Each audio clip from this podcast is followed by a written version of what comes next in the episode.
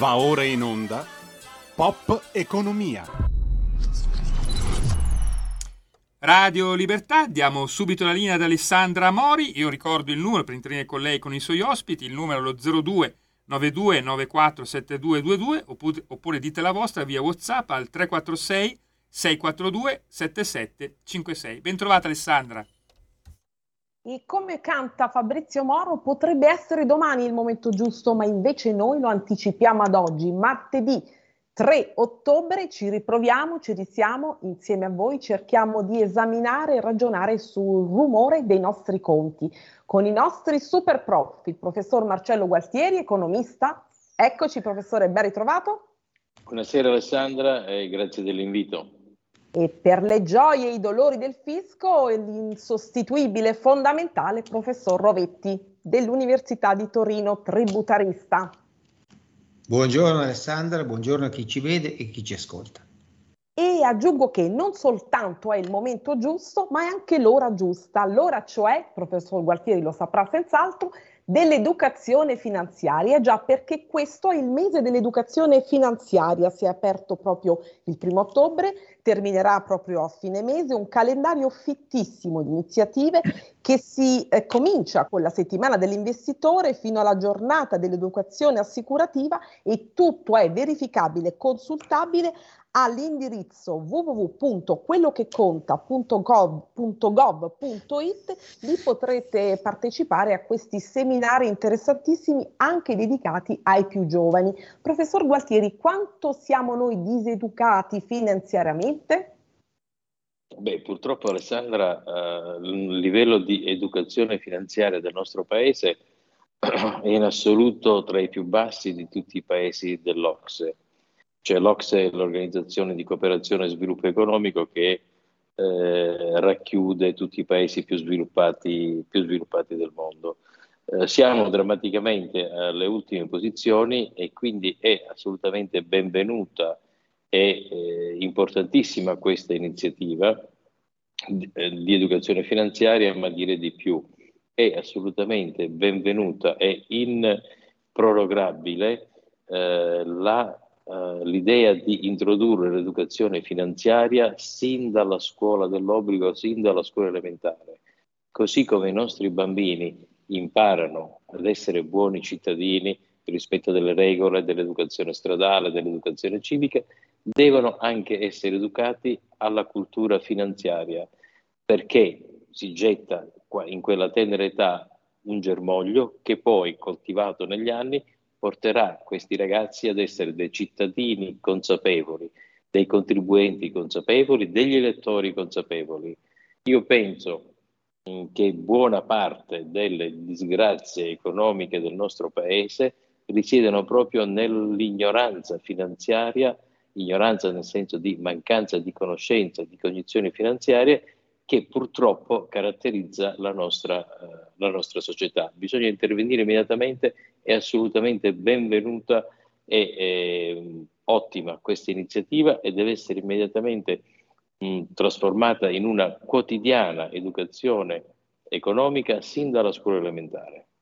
Professor Rovetti, lei che ne pensa? Si parlerà anche all'interno di questi seminari di intelligenza artificiale. Noi di qui a poco alle sedici e trenta ne parleremo approfonditamente con eh, l'onorevole Giulio Centemero, ve lo annuncio, eh, componente della Commissione Finanze della Camera dei, dei Deputati, grande esperto del tema, e un altro esperto, un grandissimo esperto, nostro amico già qui in questa trasmissione, Dario Nuccetelli, di ritorno dalla Silicon Valley. Prof Rovetti, che ne pensa? Ma io l'ho già detto, non ricordo se in questa trasmissione... Io non speriamo temo, in questa trasmissione, professore, eh? Speriamo no, qui. Non temo l'intelligenza artificiale, ma temo l'ignoranza reale, ce lo siamo già detti, perché l'ignoranza reale è quella che fa i danni non solo all'economia, ma, parlando di economia, soprattutto all'economia. L'intelligenza artificiale, se presa nel giusto modo, Nelle, come dire, nella, nella giusta dose omeopatica, rappresenta quello che è stata la rivoluzione industriale nell'Ottocento. È chiaro che le prime macchine a vapore, le prime macchine automatiche eh, fecero mh, come dire, eh, preoccupare, per così dire, il sistema, il mondo, l'economia, perché si mettevano a rischio posti di lavoro, per mille altre ragioni. Quindi è chiaro che oggi l'intelligenza artificiale, fatte le dovute proporzioni, rappresenta un po' questo passaggio epocale che c'è stato nell'Ottocento, quando avvenne la rivoluzione industriale, ma poi anche quando è avvenuta la prima vera rivoluzione digitale nel corso del secolo scorso. Quindi di questo non, non avrei assolutamente alcun, alcun timore. E può Se essere posso... anche un deterrente per l'evasione fiscale, lo accennammo tempo fa, ricorda?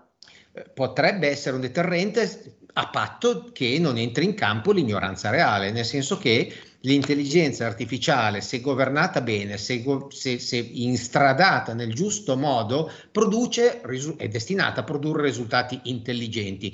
Il problema è che l'intelligenza artificiale è artificiale in quanto qualcuno l'ha creata, perché da sola non si crea. E quindi è indispensabile che chi la crea e chi dopo la governa abbia la giusta dose di buon senso per determinare la giusta strada da dare a questo tipo di controlli basati esclusivamente o prevalentemente sull'intelligenza artificiale, se non si fanno i morti.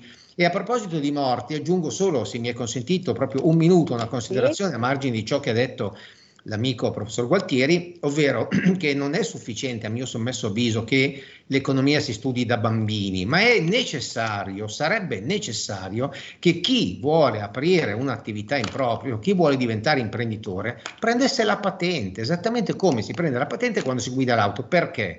Perché così come con l'auto si possono fare danni incalcolabili alle persone e alle cose, guidando un'azienda si possono fare danni incalcolabili alle persone e alle cose. Quindi chi gestisce un'attività economica, commerciale, industriale, professionale, non importa, dovrebbe prendere la patente per poterlo fare prima.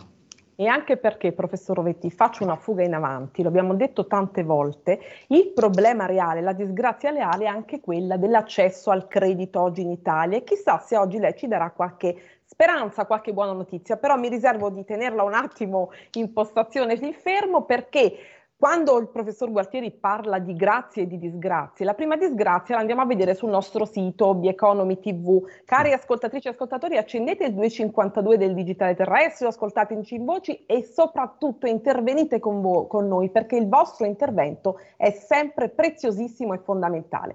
Allora, noi oggi abbiamo un sito ricchissimo, l'intelligenza, la, l'intervista all'intelligenza artificiale, molte pillole, molte video news, stiamo apparecchiando per voi un numero eh, davvero particolarissimo. Eh, professore, vogliamo dare una letta al debito, perché il debito mh, pubblico è sempre la nostra zavorra, è il fardello che ci pesa di più, lo ha detto anche il ministro Giorgetti nel dopo NADEF. Vediamo un po' se lei lo legge, perché io da qui non riesco. Eh, sì, te lo posso leggere. Leggo Forza, come sempre la macro cifra: duemilaottocentotrentanove miliardi quattrocentosessantasei milioni e spiccioli, una eh. cifra talmente grande eh. che diventa difficile per come hanno leggere. Detto i soliti soloni, caro prof, non è tanto il deficit quanto il debito il problema, e noi qui ogni martedì lo ribadiamo, giusto per fare la grazia alle nostre ascoltatrici e ascoltatori. E nel dopo NADEF, la cornice della manovra, il ministro Giorgetti ha detto: situazione delicatissima, più del previsto, eh, finanza e conti pubblici non sono a posto, dobbiamo cercare di stringere un po' la corda, e soprattutto, soprattutto lo spazio di deficit ricavato nel duemilaventiquattro per la manovra è di quindici virgola sette miliardi, e cioè questi quindici virgola sette miliardi sono a disposizione per finanziare una parte della misura, delle misure della prossima legge di bilancio. Questo è il succo, però lei ci insegna che il problema è sempre il rapporto deficit-P I L. Ora, lei ha scritto un articolo, lei che è un inguaribile romantico ottimista dei conti, ha scritto un articolo così lieve, ecco, per usare un, un eufemismo: la NADEF non esiste, cioè, e poi che cosa dobbiamo aspettarci? Ci dia anche un po' di luce, eh, in fondo al tunnel. Certo, allora, eh, dico due, eh, partiamo, partiamo dalle tenebre e arriviamo alla ecco. luce. Eh, le tenebre sono eh, la NADEF, ovviamente, quello che è contenuto nella NADEF, che purtroppo per l'esperienza eh, degli anni, di tutti gli anni precedenti, di tutti i governi destra, sinistra, tecnici, alla fine tutti i numeri indicati nella NADEF sono eh, stati puntualmente smentiti dalla realtà dei fatti. Ci sono mh, molti uffici studi Eh, i cui risultati, i cui studi sono pubblicati e facilmente reperibili in rete, che si sono eh, sono così presi la briga di mettere a confronto NADEF e realtà. Vengono fuori cose esilaranti. Quindi la NADEF eh, purtroppo ha perso quella funzione di guida dell'economia che doveva avere nell'intenzione del, tra, del famoso trattato, dei famosi trattati europei, è diventato sostanzialmente una dichiarazione di speranza. Io spero che nel futuro vada così, eh, e quindi sono questi i numeri che metto. Purtroppo la realtà ha sempre smentito in peggio la NADEF, ed è questo è documentato. Eh, deficit debito, una cosa che volevo chiarire per i nostri ascoltatori. E il debito non è altro che la somma dei deficit, cioè io faccio un deficit quando spendo più di quanto incasso. Quel deficit, come faccio a spendere più di quanto incasso? Soltanto indebitandomi. Quindi deficit significa è, è ciò che crea il debito, il quale debito si eh, aumenta anno per anno di tutti i vari deficit. Il deficit è il flusso che alimenta questa, questa io porto sempre questo esempio, è come se fosse una fontana aperta con l'acqua che si raccoglie in un uh, lavandino tappato. Quindi praticamente più corre l'acqua, che è il deficit, e più aumenta il debito, che è l'acqua che sta nel rubinetto. Volevo oh, dare una luce, ric- ricollegandomi a quello che diceva l'amico oh, Mario Rovetti in merito all'intelligenza artificiale e agli albori della rivoluzione industriale. E volevo raccontare un fatto che è molto famoso Uh, tra gli studiosi della storia dell'economia, che proprio uh, risale al momento in cui nella, in Inghilterra viene, eh, inizia questa rivoluzione industriale, che come tutti sappiamo nasce con la sostituzione del telaio meccanico, del, del, del, della, del lavoro manuale con il telaio meccanico. Quindi questo è il, l'inizio della rivoluzione industriale, quindi tutti quelli che facevano I, i, tessevano a mano vengono sostituiti dai telai meccanici. Qual è stata quella re, la reazione di una parte di questi eh, mh, lavoratori che perdevano il lavoro con eh, l'introduzione del telai meccanico? È stato quello di distruggere i telai meccanici. Quindi questi, questo diciamo meccanismo in base al quale si rifiuta eh, il nuovo, l'evoluzione, la crescita, il progresso tecnologico, viene chiamato il luddismo, cioè i luddisti sono coloro i quali mh, rispondono all'innovazione tecnologica facendo come quegli operai che distruggevano i telai meccanici immaginando di fermare questa evoluzione tecnologica. Ecco, noi non dobbiamo essere, non dobbiamo essere luddisti, non possiamo immaginare che l'intelligenza artificiale sia un meccanismo che possa essere in qualche modo fermato. Noi dobbiamo cavalcare con intelligenza l'intelligenza artificiale. Io penso che se agli italiani viene lasciato fare quello che sanno fare, quindi creatività, intelligenza, elasticità, eh, capacità di competere sui mercati, sui mercati internazionali, sapranno creare con l'intelligenza artificiale infinita più ricchezza di quanto l'intelligenza artificiale ne possa distruggere. Prof Rovetti, allora, mentre voglio dare due notiziette golose, credo, per le nostre ascoltatrici e ascoltatori, al Festival delle Regioni a Torino, poco fa una notizia già battuta, ma noi la ribattiamo, la Premier Giorgia Meloni dice sarà la stagione delle riforme. E poi ancora dice l'autonomia differenziata dovrà proseguire senza sosta, senza stop.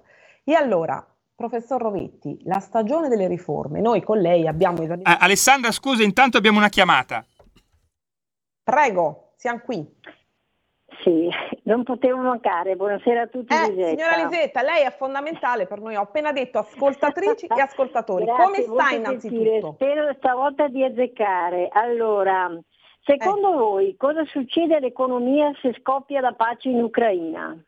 Questo, anche questo eh. fa parte sempre dell'economia. Domanda no? secca, poi sentiamo. Ecco, allora un accordo uh, potrebbe secondo me implicare un cambio di regime a Mosca, che fiderebbe i prezzi delle materie prime come gas e petrolio, questo è il minimo.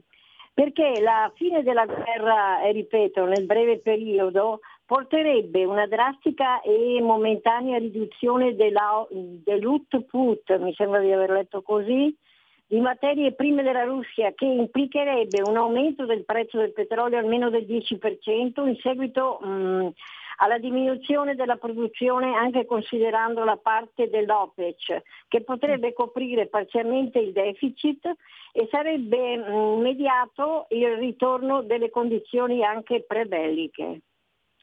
Vi saluto. Bene. E buona serata a tutti e tre. Grazie cara signora Nisetta, tanti concetti anche molto corposi, cari prof. Cerchiamo di rispondere diciamo alla prima domanda. Con la pace che noi tutti ospitiamo, che cosa potrebbe succedere, professor Gualtieri, per l'economia? Eh? Beh, immagino che al di là delle mh, auspicabili conseguenze umanitarie e sociali, eh, sicuramente avremmo un grande impulso dovuto alla ricostruzione, come è stato in Europa eh, dopo la Seconda Guerra Mondiale. Tanto più grande è la distruzione, tanto maggiore sarà la ripresa e lo sviluppo. Questo è quello che ci insegna la storia del capitalismo, ovviamente eh, debitamente eh, guidato e non lasciato al, eh, alla pura, eh, specula- pura e biega speculazione. La storia del capitalismo sano insegna che la ricostruzione in genere porta il sistema nel suo complesso ad un punto di equilibrio superiore a quello precedente alla distruzione. Quindi ce lo auspichiamo in tutti i modi. Ok, per il resto dedichiamo un'altra sessione perché davvero tanti concetti la signora Lisetta ci ha messo dentro, ma insomma avremo modo di approfondirli. Professor Rovetti, dicevo prima, la difficoltà di accesso al credito, e questo interessa molto sia i piccoli imprenditori che quelli diciamo un pochino più grandi. Mi viene in mente una sua idea di qualche tempo fa, che ho letto, che è stata riportata anche da giornali molto importanti, il Sole ventiquattro Ore e molti altri. Eh, lei è stato assessore, giusto, in un comune del nord di nome Gattinara e ideò uno strumento molto particolare, il cosiddetto affidometro. E cioè? Cioè si trattava in buona sostanza di rendere l'ente locale, invece che come punto di riferimento negativo per il cittadino, come centro di eh, assorbimento di risorse per l'I M U, la TARI e gli altri tributi eh, e, e la burocrazia che normalmente si confondono con l'ente locale, si trattava di far diventare l'ente locale un attore economico primario a beneficio delle famiglie. E allora che cosa ci eravamo, ci eravamo inventati in verità un po' di cose, a, a definirle anticonformiste forse… Politicamente eh, se, scorrette, che piace tanto, ecco questo termine. Che politicamente dice? Scorrette nel modo scorretto di intendere la politica di oggi, nel senso che le nostre erano politicamente corrette, erano le misure che tutti dovrebbero assumere, banalizzo. Quando fu introdotta la tassa di soggiorno nei principali comuni italiani, a Gattinara noi introducemmo l'antitassa di soggiorno. Se vieni a dormire sul nostro territorio, noi comune diamo a te che sei venuto a dormire sul nostro territorio due euro al giorno che puoi andare a spendere eh, nelle realtà economiche, nei negozi, nei bar del comune. E come cioè, andò questo esperimento? Come andò?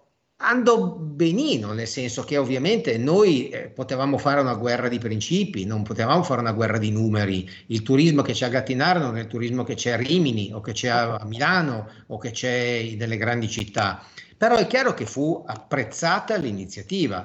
Vai a dormire a Roma, paghi due euro a notte, vai a dormire a Gattinara, ti danno, qualcuno ti dà due euro a notte. due euro non sono nulla, però sono un segnale che si può fare qualcosa di diverso. In quell'ottica, in allora, noi pensammo che il comune poteva essere un alleato nei confronti delle famiglie che avessero difficoltà di accesso al credito. E quindi dicemmo, ma perché coloro che sono cattivi pagatori e quindi sono eh, come dire mh, impossibilitati nell'accesso al credito perché c'è qualche banca dati che di loro parla male, ebbene i buoni pagatori non possiamo riservare qualcosa di positivo per loro, quindi inventiamo questo strumento che molto sinteticamente si compendiava in una dichiarazione che il comune faceva a beneficio degli istituti di credito locale, dicendo guarda caro istituto di credito X, Mario Rovetti rispetto al comune è un contribuente modello,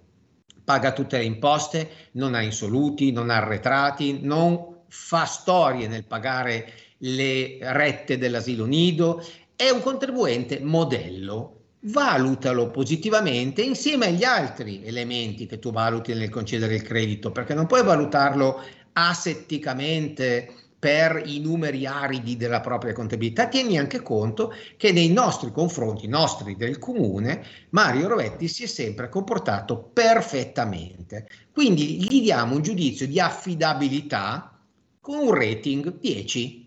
Poi è chiaro che la banca ne avrà tenuto conto, non ne avrà tenuto conto, ma noi facciamo un protocollo con tutte le banche per far riconoscere la bontà, naturalmente non basilare, non essenziale, ma era il brodo primordiale di un prodotto che basterebbe replicare sul territorio. Non ci vorrebbe nulla, basterebbe che le banche chiedessero una dichiarazione di sana e robusta costituzione tributaria ai contribuenti sotto il profilo comunale, perché c'è il D U R C che dice che tu sia a posto con la contribuzione all'I N P S, che ho la contribuzione al, all'erario. Ebbene, ci inventammo ante litteram il D U R C nei confronti dell'ente locale, e comunque fu una cosa che andò sulle testate nazionali, che fu valutata positivamente anche dalle banche.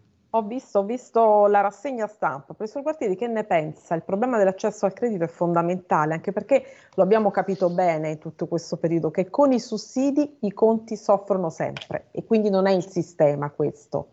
Però con gli investimenti, e quindi con la, una volta diciamo testata l'affidabilità dei futuri imprenditori, questo magari potrebbe succedere. Alessandra, il sussidio è la morte della produttività e dell'economia.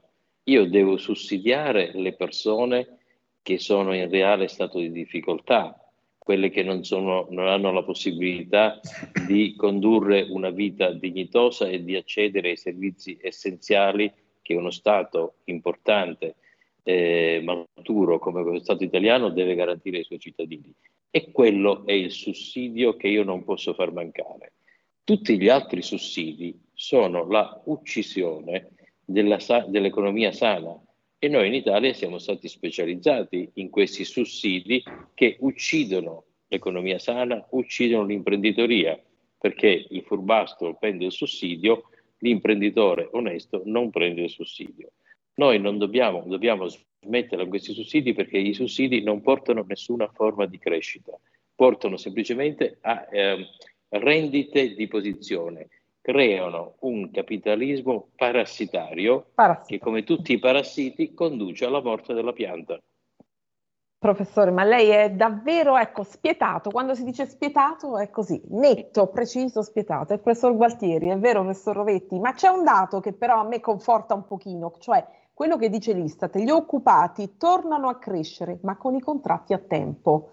Quindi questi contratti a tempo indeterminato che tutti i giovani agognano, perché tutti il sentito dire ci sono ma scado domani, ci sono ma scado tra tre mesi. Insomma, qual è l'importante? Lavorare, lavorare intanto e mantenere questa posizione di lavoro, oppure che cosa?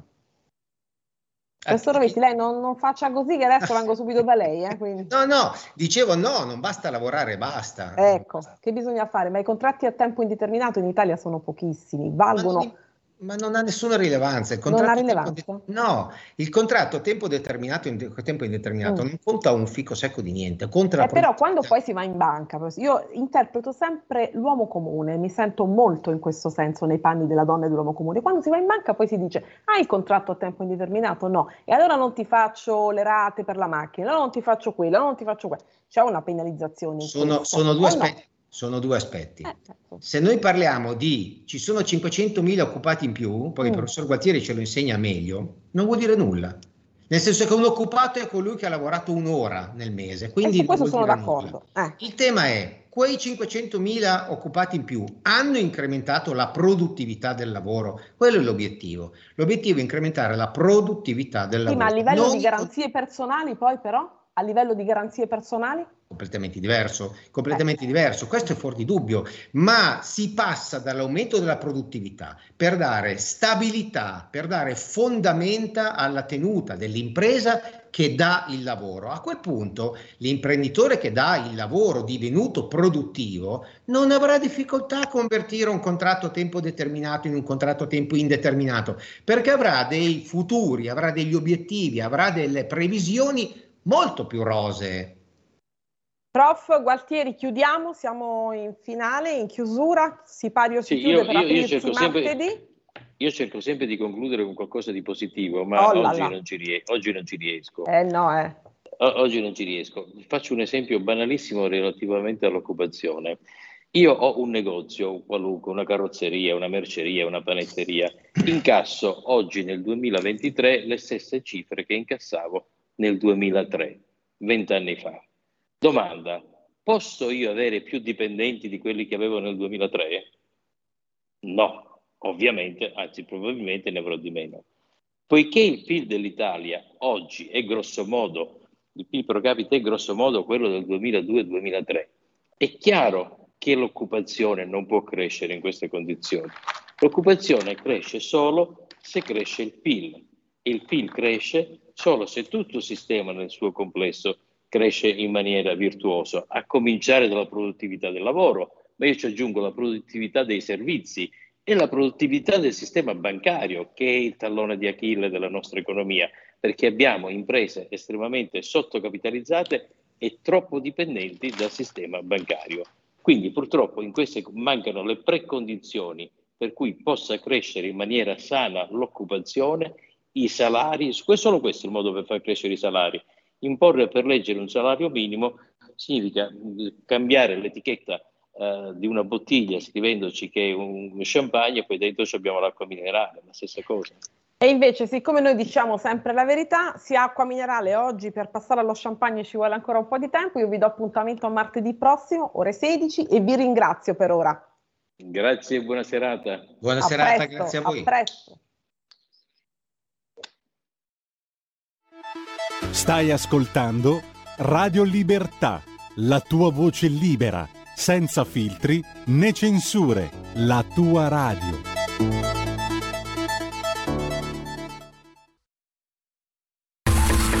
Ehi tu, non trovi più il segnale di Radio Libertà sulla tua radio D A B? Non disperarti, risintonizza! Sì, ma come? È facile, tasto menu, poi scegli il tasto corrispondente alla ricerca automatica dei canali, attendi qualche minuto e tutte le stazioni D A B della tua zona saranno disponibili.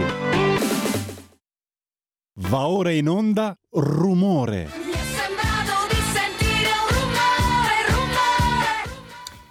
Radio Libertà, ridiamo subito la linea a Alessandra Mori.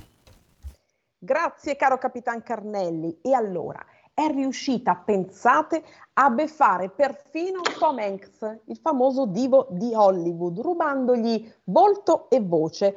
Pensate un po', per uno spot di un'assicurazione dentistica. Però lei è anche capace di aiutarci, supportarci sul campo medico. Per esempio, penso all'imaging, cioè la capacità e anche alla velocità di leggere le immagini mediche. Lei è l'intelligenza artificiale e oggi ho il piacere di parlarne e di ragionarne con l'onorevole Giulio Centemero, componente della Commissione Finanze della Camera dei Deputati e grande esperto di queste tematiche verso l'innovazione. Ben ritrovato onorevole Centemero, come sta? Bene, bene, un saluto a lei e ovviamente a tutte le ascoltatrici e gli ascoltatori.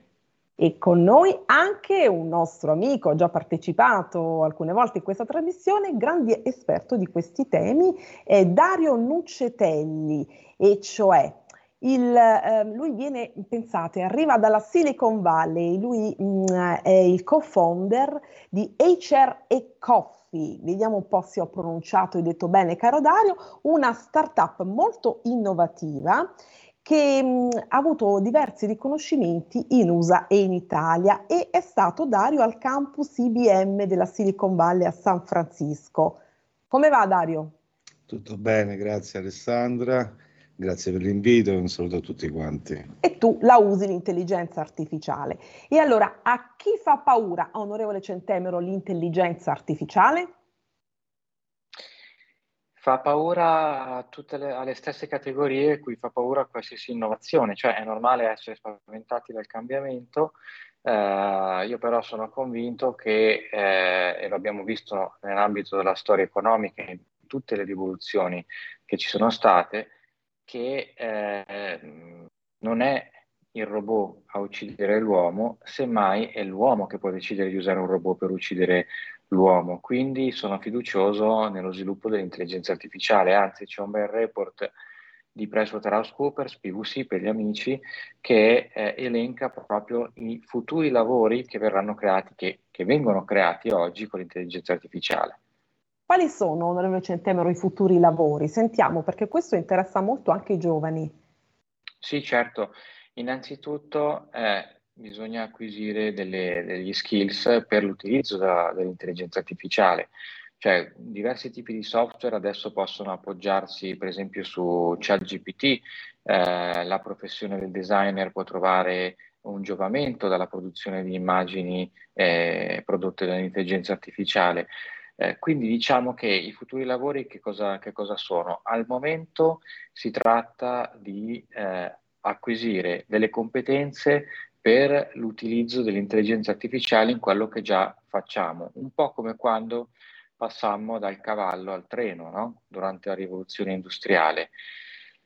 Cosa accadde? Accadde che, eh, che dalla guida del cavallo dovemmo, l'uomo dovette imparare a guidare il treno, a, a, a portare una locomotiva, oppure eh, lo abbiamo visto, no? Come negli Stati Uniti, quando nonostante i sussidi governativi, eh, nonostante una lotta sindacale forte, i produttori di ghiaccio non riuscirono a vincere contro la rivoluzione tecnologica dei frigoriferi. Eppure nessuno adesso dice che i frigoriferi hanno fatto perdere il posto di lavoro a tante persone, perché ovviamente eh, il tempo e la manodopera che abbiamo risparmiato sulla produzione e distribuzione del ghiaccio l'abbiamo utilizzata in altro. Allora, dal cavallo al treno, dice Centemero, e Dario, tu l'hai già usata l'intelligenza artificiale, la stai usando, quindi il treno lo hai già preso. Ci racconti un pochino della tua esperienza e della tua startup? Beh, la mia startup si occupa principalmente di fare software per uh, il mondo del personale, dell'ufficio del personale, l'H R. Quindi cioè, risorse umane. Risorse umane. Mm. Per cui utilizziamo l'intelligenza artificiale, sembra strano, ma per uh, analizzare il benessere del dipendente, una fra le tante, fra le tante cose che facciamo. Però mi riallaccio alla, al discorso, la paura, bisognerebbe evitare di usare questa, questa parola, perché ci svia proprio il punto di vista, ci, ci fa vedere le cose in maniera sbagliata, non, non è possibile avere paura di un'intelligenza artificiale. Come si diceva prima, l'intelligenza artificiale è un mezzo, è un programma informatico, non, non fa niente che non gli venga chiesto. Non, il problema è che cosa gli chiediamo, quello sì, ma è l'uomo che chiede, quindi non, non, non ci sbagliamo. La paura allontana, invece a noi serve gente consapevole, adulta, che vinca le paure del cambiamento e che governi questa nuova tecnologia. Perché serve? Perché serve in tutti i campi, il mondo sta cambiando. Il lavoro cambierà, non ruberà il lavoro, eh, ne creerà altri, cambierà, ma è qualcosa che è già in atto, eh, non, non può essere fermata, e quindi basta paure su, su, un, su una cosa neutra. L'intelligenza artificiale è un software. È neutra. È neutra. Ma sai Dario, ho usato questo termine perché noi siamo vittime in fondo dello stesso sistema che un po' abbiamo poi imparato ad usare. Pensi, per esempio, tutti conosciamo Elon Musk e lui stesso ha detto basta, l'intelligenza artificiale è pericolosissima. Poi invece Elon Musk la sta usando già l'intelligenza artificiale per i suoi, diciamo così, scopi. Onorevole Centemero, che pensa su questo? Perché poi è così, no? Nei fatti. Sì, sì, sì, sì, cioè uh, non starei, come dire, uh, c'è una canzone dei Public Enemy che, dei Public Enemy che diceva Don't Believe the Hype, cioè non stiamo a seguire troppo quello che si dice, soprattutto Elon Musk in questo momento è vulcanico, fa tante dichiarazioni, spesso sono dichiarazioni corrette, però non, quando si parla di tecnologia, come dire… Eh, Ognuno la usa pro domo sua. Sì, diciamo che ha un suo punto di vista, ha un suo punto di vista ricordandoci che i tacchini non si suicidano al giorno del ringraziamento, quindi eh, opera in quel settore, ha un interesse specifico. È ovvio che dobbiamo tenere sotto controllo gli utilizzi eh, dell'intelligenza artificiale, come diceva prima l'altro, l'altro ospite della, di questa puntata. Dario Nuccetelli, sì. Dario Nuccetelli, eh, il, il tema vero è che comunque l'intelligenza artificiale viene programmata dall'uomo e utilizzata dall'uomo, quindi è un mezzo nelle nostre mani. dobbiamo rispettare determinate, determinate regole, regole anche, anche morali, no? Perché anche uno spaghetto, eh, degli spaghetti o un'automobile possono essere pericolosi se usati in una maniera sbagliata. Cioè, se ci ingozziamo di spaghetti facciamo indigestione, eh, se eh, mandiamo a tutta velocità un'automobile senza controllo, questa diventa un'arma. Quindi dobbiamo regolarci come nell'utilizzo di qualsiasi altra tecnologia, però non, non bisogna creare una paura a riguardo, anche perché, devo dire la verità, eh, la regolamentazione è già in atto, nel senso… Ecco, lei è anche legislatore di questa disciplina. Come si sta usando, diciamo, la regolamentazione? A che punto siamo su questo versante? C'è un regolamento a livello comunitario e poi ci, sono, ci saranno le regole recepite a livello nazionale. Eh, personalmente ho presentato un progetto di legge che eh, verrà messo in discussione nelle commissioni eh, congiunte trasporti e attività produttive dopo la conclusione dell'indagine conoscitiva che eh, è in atto in questo momento in attività produttive, che parla di, eh, dell'istituzione di un ambiente sperimentale, un sandbox regolamentare eh, in termini eh, tecnici su, proprio sull'intelligenza a, artificiale.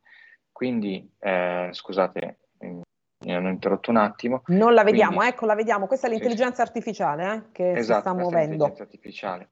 Quindi, quindi il tema è, è, è un po' questo, cioè eh, a differenza per esempio dei social che sono stati presi un po' sotto gamba dal regolatore, Eh, in questo caso invece solo nel Parlamento italiano sono in corso due indagini conoscitive, c'è un gruppo ristretto, ristretto legato alla vicepresidenza della Camera che sta facendo un'ulteriore indagine, probabilmente ne parte una anche in Commissione Trasporti dopo quella Cultura al Senato e quella presso la Commissione Attività Produttive della Camera, e in più a livello comunitario eh, c'è un regolamento che è in discussione. Quindi direi che siamo coperti dal punto di vista normativo, a differenza, ripeto, per esempio di quello che è avvenuto con i social media. Ed ecco, infatti c'era proprio una domanda pochi minuti fa, visto però che l'intelligenza artificiale può avere ricadute pubbliche, fino a che punto la mano pubblica può intervenire a normare tutto questo? Mi pare che lei già abbia risposto su questo. Dario, raccontaci un po', continua con la tua esperienza a San Francisco, cosa ti hanno detto? Perché una startup italiana che va nella Silicon Valley, ehm, lei cosa pensa? Anche onorevole Centemero, le, le, le chiedo subito, delle startup, le piacciono? Perché c'è sempre molta difficoltà a partire in Italia, perciò Dario la tua esperienza e poi sentiamo la risposta della politica. Dario. La, la, la domanda qual è? Sulla startup o eh sì, sulla startup, cosa ti hanno detto? Tu come hai fatto allora, arrivare fin lì? Perché è un percorso sempre molto difficile per i giovani, lo sappiamo. Sì, grazie per il giovane. Allora, i miei soci sono molto più giovani di me. Eh, siamo arrivati là perché abbiamo fatto una startup qualche anno fa e abbiamo visto una challenge I B M sulla tecnologia e quindi ci hanno offerto una settimana di studio nei loro laboratori e ci hanno mostrato un po' le loro tecnologie, il loro mondo sull'intelligenza artificiale, computer quantistici e tutto quello che sta bollendo in, in, pentola, quindi, in pentola. Quindi è stata una settimana molto interessante di discussione proprio su questi temi. E ripeto, computer sappiamo... quantistico, per chi ci ascolta, uguale a? Il computer quantistico è una nuova, una nuova frontiera, ancora non posso dire in fase di sviluppo perché esiste, è funzionante, da I B M l'ho visto e giornalmente cerco di metterci le mani sopra per capire un po' come, come funziona. Il computer quantistico è un'altra rivoluzione che è in atto insieme all'intelligenza artificiale, cioè mentre prima eravamo abituati a computer che lavoravano su o uno o uno zero, uh-huh. il famoso binario, computer quantistico, sfruttando la, la fisica quantistica, eh, abbiamo un computer che lavora sia sullo stato uno che sullo stato zero allo stesso momento. È un po' difficile da, da spiegare, da spiegare diciamo. eh. Però non, è, è proprio una nuova forma mentis nel programmare, che è differente dalla, non dobbiamo confondere con l'intelligenza artificiale, sono due mondi al momento paralleli che in futuro si incroceranno.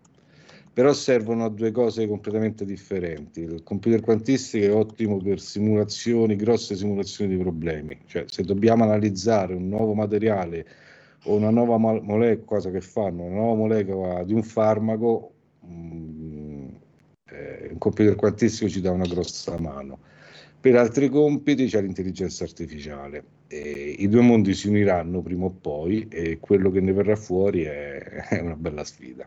Una bella sfida. E onorevole Centemero, lei ci crede nelle start-up e come possono essere aiutate queste nostre start-up italiane? Perché ce ne sono tante, di grande livello anche. Certo, ovviamente ci credo. Le start-up sono nuove iniziative e da, da queste, in particolare da queste, nasce la proprietà intellettuale, no? La proprietà intellettuale, brevetti, marchi, eh, licenze, eccetera, eccetera, ma soprattutto brevetti. Eh, sono la ricchezza di quegli stati che hanno avuto successo, no? Quindi non tanto le risorse naturali. Uno stato non è ricco, a mio avviso, se ha tanto petrolio. Uno stato è ricco se ha eh, tanta proprietà intellettuale. Abbiamo visto eh, stati come la Svizzera che era eh, insomma eh, che ha dovuto trovare una sua via e l'ha trovata anche nella proprietà intellettuale, perché come quantità di brevetti è seconda solo agli Stati Uniti, in particolare nel settore farmaceutico, eh, gli Stati Uniti stessi, ehm, Israele, insomma il Giappone, la Corea del Sud, puntare tutto su questo non avendo eh, altre risorse naturali. E queste sono risorse durature eh, che ehm, danno royalties o comunque rendimento per venti, trenta, cinquanta anni. Quindi sulle startup cosa si può fare? Allora, di sicuro, di sicuro da un punto di vista normativo eh, fare un upgrade dello Startup Act di dieci anni fa che scrisse il ministro Passera, un'ottima legge, ma che ha bisogno di, di un tagliando, perché ovviamente sono passati undici anni.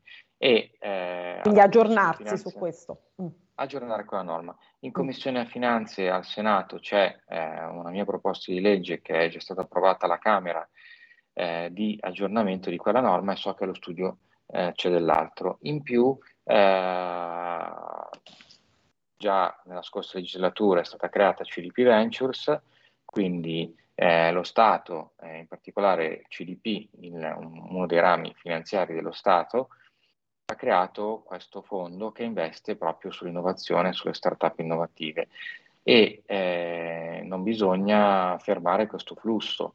Quindi l'ideale è un fondo di fondi, cioè quello che manca, se vogliamo, non sono tanto le idee, eh, esatto, ma, ma i fondi, investitori, ecco, gli investitori, sì, ecco. Fondi, investitori. Quindi bisogna portare gli investitori a investire sull'economia reale, in particolare sulle start-up, ma anche sul resto del P M I. Come? Soprattutto facendo tanta cultura, tanta educazione finanziaria. Con il D D L e proprio Capitali, questo è il mese dell'educazione finanziaria, giusto? È proprio il mese, esatto, di ottobre, ne parlavamo in apertura della trasmissione. Quanto Quanta educazione finanziaria ci manca qui a noi, diciamo così, eh, giovani e più o meno giovani, e soprattutto in Italia? In Italia ci manca tanto, perché se vediamo che altri paesi con tradizioni culturali molto simili alla nostra, tipo Francia e Spagna, hanno molto meno risparmio rispetto a noi privato, per le famiglie, soprattutto rispetto a risparmio in contanti, eppure investono molto di più di noi su titoli piuttosto che eh, direttamente su quote o azioni di startup, P M I o, o società comunque del mercato domestico. Ecco, con eh, il D D L Capitali viene inserita una norma su cui ci siamo battuti come Lega, eh, dell'educazione finanziaria, che entrerà fin dalla scuola primaria.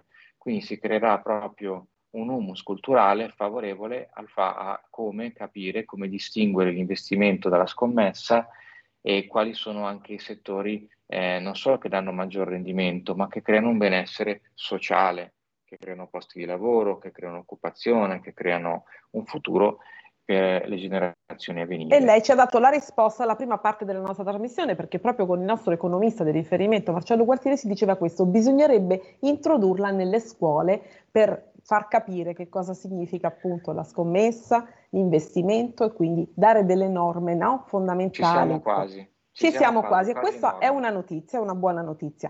Domandina per entrambi, subito per Dario, da un nostro ascoltatore: P C quantistici, è vero che sono più veloci ed intuitivi dei P C normali e quindi migliori? P C quantistico. Eh, caro mio, qui si va su un... un P C, forse, cioè un computer quantistico eh, in questo momento non può essere paragonato a un P C, cioè prima di vedere un, un computer da tavolo quantistico ne passerà del, ne passerà del tempo. Eh, sono più veloci? Um, non c'è una risposta esatta, nel senso dipende dal tipo di problema. Eh, per alcuni tipi di problema eh, il computer tradizionale è molto più veloce, per altri tipi di problema no, eh, bisogna usare un computer quantistico, quindi dipende veramente dal, dal problema che si affronta. Eh, Onorevole Centemero, ma lei la usa o no l'intelligenza artificiale, il concreto? Sì, sì, certo la uso, la uso. Eh. La usa e si trova bene, insomma, lei la usa come... Lei è espertissimo ovviamente, per chi è meno esperto? No. Beh, basta vedere il suo no. profilo Instagram dove lei dà delle news ogni settimana, chiarificatrice, quindi si vede che lei è sul pezzo. No, un consiglio per gli ascoltatori, per avere un approccio con questa che poi, come dice Dario, è in fondo un'applicazione, è un modo per aiutarci e non per agevolarci. Sì, allora, alcune applicazioni di intelligenza artificiale le utilizziamo senza nemmeno sapere di utilizzarle, no? Quindi quando scriviamo su Gmail eh, ci viene completato il testo, Eh, oppure che ne so eh, quando usiamo Google Maps eh, ecco. Dopodiché, se vogliamo proprio sperimentare in maniera facile un'applicazione, forse la più famosa, consiglio OpenAI eh, per provare a scrivere una lettera, un curriculum vitae ehm, piuttosto che un breve articolo. Insomma, questa può essere un'applicazione semplice, eh, utili- un'applicazione semplice che non costa niente, che possono provare tutti per tutti. Vedere di cose capaci in questo momento l'intelligenza artificiale. Sì, sì, basta avere un computer, un, computer. un accesso a internet. E parlavamo prima di altri mondi un po' lontani da noi, no? In realtà molto molto lontane. Per esempio la Cina, leggevo che in futuro lancerà una serie di applicazioni che consentiranno di, di perfezionare di alcune abilità principali dell'intelligenza artificiale, un'intelligenza artificiale eh, chiamata, denominata generativa, e cioè quali sono, diciamo, queste applicazioni? La comprensione, la genera, mh, generazione e la, il ragionamento e mh, la memoria. Dobbiamo eh, aver paura di questi altri mondi che eh, magari più... più capaci e più eh, veloci di noi possono surclassarci? Perché è la domanda? Per entrambi, ovviamente. Dobbiamo Dario. avere paura. Eh. Ripeto, con la paura non andiamo da nessuna parte. Allora, mm. eh, sulla, sulla tecnologia cinese non abbiamo, non abbiamo dubbi che stanno sviluppando pare, parecchia roba. La, la questione, secondo me, è, e non sappiamo esattamente. Allora, chiariamo, non sappiamo dove stiamo andando. Chiariamo, con l'intelligenza artificiale non sappiamo dove stanno andando. Cioè, oggi partiamo che anche giocando sul telefonino state usando l'intelligenza artificiale a vostra insaputa, quindi Eh, che cosa fanno gli altri? Che cosa facciamo noi? Dovremmo iniziare a chiederci, perché ci spaventa. Non, non ci dobbiamo spaventare, però dobbiamo capire anche che cosa vogliamo fare noi da grandi, perché se, se guardiamo soltanto a quello che fanno gli altri diventa, diventa complicato. Eh, il mondo è, sta cambiando, quindi dovremmo un attimino concentrarci su noi stessi e capire noi in che direzione vogliamo andare e come vogliamo arrivare. E come vogliamo andare. Onorevole Centemero, proprio sul suo profilo Instagram, lo leggevo anche giorni fa, sulla cyber security, la C I A dice costruisce, secondo Bloomberg, il proprio strumento di intelligenza artificiale per contrastare la Cina. Che dice? Sì, eh, mi sembra, mi sembra normale, normale. Nel senso che adesso le, le guerre, eh, lo, lo vediamo, vengono combattute soprattutto da un punto di vista cyber, quindi intrusioni, quindi furto di dati, quindi eh, attacco a tutto quello che, che si può attaccare anche nella gestione della rete ferroviaria, per esempio. E eh, per essere veramente competitivi bisogna avere una cybersicurezza a prova di bomba.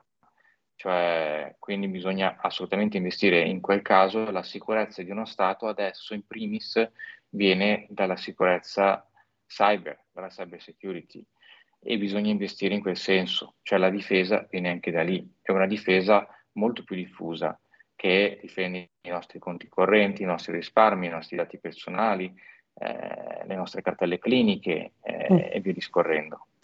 L'intelligenza artificiale può essere anche un argine per l'evasione, per la lotta all'evasione? Certo, può esserlo, e che io sappia ci sono anche allo studio da parte eh, di alcuni elementi del, del M E T, dell'Agenzia delle Entrate forse, delle applicazioni per eh, appunto usarla come lotta all'evasione. Dario, una battuta, concludiamo, e poi voglio chiedere una nota politica all'onorevole Centemero. Prego Dario. Ma una, una battuta, non, non avete paura, non, avevo, non bisogna avere paura, non bisogna avere paura, non bisogna avere paura dei cambiamenti, non porterà via posti di lavoro, cambieranno sicuramente, ma come, come hanno sono sempre cambiati. Eh, facevo, parlavate prima di Tom Hanks, cioè, immagino che anche i primi ritrattisti si saranno molto arrabbiati e spaventati quando hanno inventato la macchina fotografica, ma eh, non possiamo fermarci, si, si evolve, si evolve continuamente, il problema è pensare che tutto rimane, rimane stabile, quello è un, un grosso dramma, si cambia e, e, e il cambiamento va accettato e va in qualche maniera gestito. E allora, eh, ho ribattuto um, anche in apertura di trasmissione una notizia di poche ore fa, eh, Giorgia Meloni, la premier al Festival delle Regioni a Torino, ha detto eh, sarà la stagione delle riforme. E poi un'altra cosa che sicuramente piacerà alle nostre ascoltatrici e ascoltatori, autonomia differenziata, si prosegue senza stop e senza sorsa. Ecco, onorevole Centemero, siamo al dopo NADEF, il ministro dell'economia Giorgetti lo ha detto chiaramente, la coperta si sapeva, era corta, eh, però adesso si è accorciata ancora di più eh, per ovvi motivi, e quindi ci sarà un momento di delicato. Eh, ce la faremo? Cosa dobbiamo aspettarci? Ci dica un po' lei dal punto di vista del politico. Sì, io sto vedendo che eh, un po' eh... c'è un risveglio dei mercati in negativo, nel senso che eh, alcuni hedge hanno cominciato a shortare sui, sui nostri B T P, uh, dall'altro canto però vediamo che invece la raccolta dei B T P retail valore sta andando bene, quindi questo può assolutamente salvarci se raggiungiamo un, un buon livello, credo che ci arriveremo. Uh, sono temi prevalentemente politici, di politica internazionale, io credo che Ci, non solo ci salveremo, ma con in campo tutta una serie di riforme. La legge delega fiscale è una riforma quasi compiuta. E noi ne parliamo ogni martedì, che... quando lei vuol venire ecco. qui io sono contentissima, perché stiamo esaminando certo, ogni parte della riforma della, Vol- del fisco. Volentieri, volentieri. Mm. Eh, però questa è una riforma, è stata lanciata la riforma non solo dei mercati col D D L Capitali, ma anche del T U F, testo unico della finanza, proprio l'altro giorno con un emendamento. Abbiamo accennato prima. Capitali. Ok, perfetto. E, e quindi sono queste, solo queste sono due riforme fondamentali, due riforme fondamentali che mettono in salvo l'economia italiana. Ce ne sarà una terza di riforma sul lavoro magari? È molto probabile, però non glielo so dire qua su due piedi. Dario? Che speranza abbiamo noi per le nostre start-up? Che speranza abbiamo per le nostre start-up? Eh, eh, eh, non, non la vedo tanto, tanto rosea, manca, c'è una difficoltà nel, nel, nell'avere, nel trovare fondi, che è una cosa veramente grave, insomma. E dopodiché bisogna anche essere attrattivi, perché bisogna comunque prendere i nostri giovani, formarli, spenderci i soldi per formarli, investire nella scuola, nell'istruzione e soprattutto poi tenerli, perché formiamo persone che poi se ne vanno all'estero, è un dramma. Eh, Quindi, cioè, sui cervelli qualcosa, in fuga qualcosa... abbiamo detto tante volte, sappiamo che con i sussidi i conti soffrono, l'abbiamo detto anche nella prima parte della trasmissione, ma con la formazione no. Per investire davvero in formazione, che poi è quella che dà il lavoro, che cosa bisogna fare, che cosa voi state facendo? Perché questo è un tema di rimente, onorevole Centemero. Peraltro lei è anche giovane, quindi è vicino, credo, alle istanze dei giovani che sentono questo problema in maniera cocente. Noi come Lega nel, già nel duemiladiciotto abbiamo ampliato eh, i vantaggi per il rientro dei cervelli, quindi questo è stato un, un passaggio fondamentale. Con la creazione di sandbox regolamentari in più consentiamo alle nuove idee, le nuove tecnologie che ancora non hanno regolamentazione di poter esistere e svilupparsi in Italia, e questo è un altro passaggio fondamentale. Dopodiché nella scorsa legislatura abbiamo creato eh, il nuovo, il nuovo piano per educazione civica che è tornato a scuola, e ora quello sull'educazione finanziaria che tornerà a scuola. Ora bisogna, ma questo, su questo ci sta lavorando il ministro Valditara, lavorare molto sull'educazione STEAM. Ok? Quindi eh, questi sono i passaggi, sono i passaggi fondamentali per un'istruzione che risponda veramente a, alla, alla domanda di mercato, senza tralasciare, senza snobbare eh, l'edutech. Ok, quindi questi sono i passaggi fondamentali. Allora, questa è la roadmap. Io vi la rinvito, la ringrazio, l'aspetto qui ogni Grazie. martedì, noi ci Grazie. siamo, parliamo di conti, di finanza, di mercati, di economia reale, che è quella che preme veramente le tasche di tutti, non è una metafora. Grazie ancora, Dario, grazie e bocca al lupo, tu sei fortissimo, quindi grazie andrai lontanissimo. E vi saluto e vi abbraccio e ci vediamo martedì prossimo. Ciao! Grazie, ciao, ciao, grazie. ciao, ciao. Avete ascoltato Pop Economia.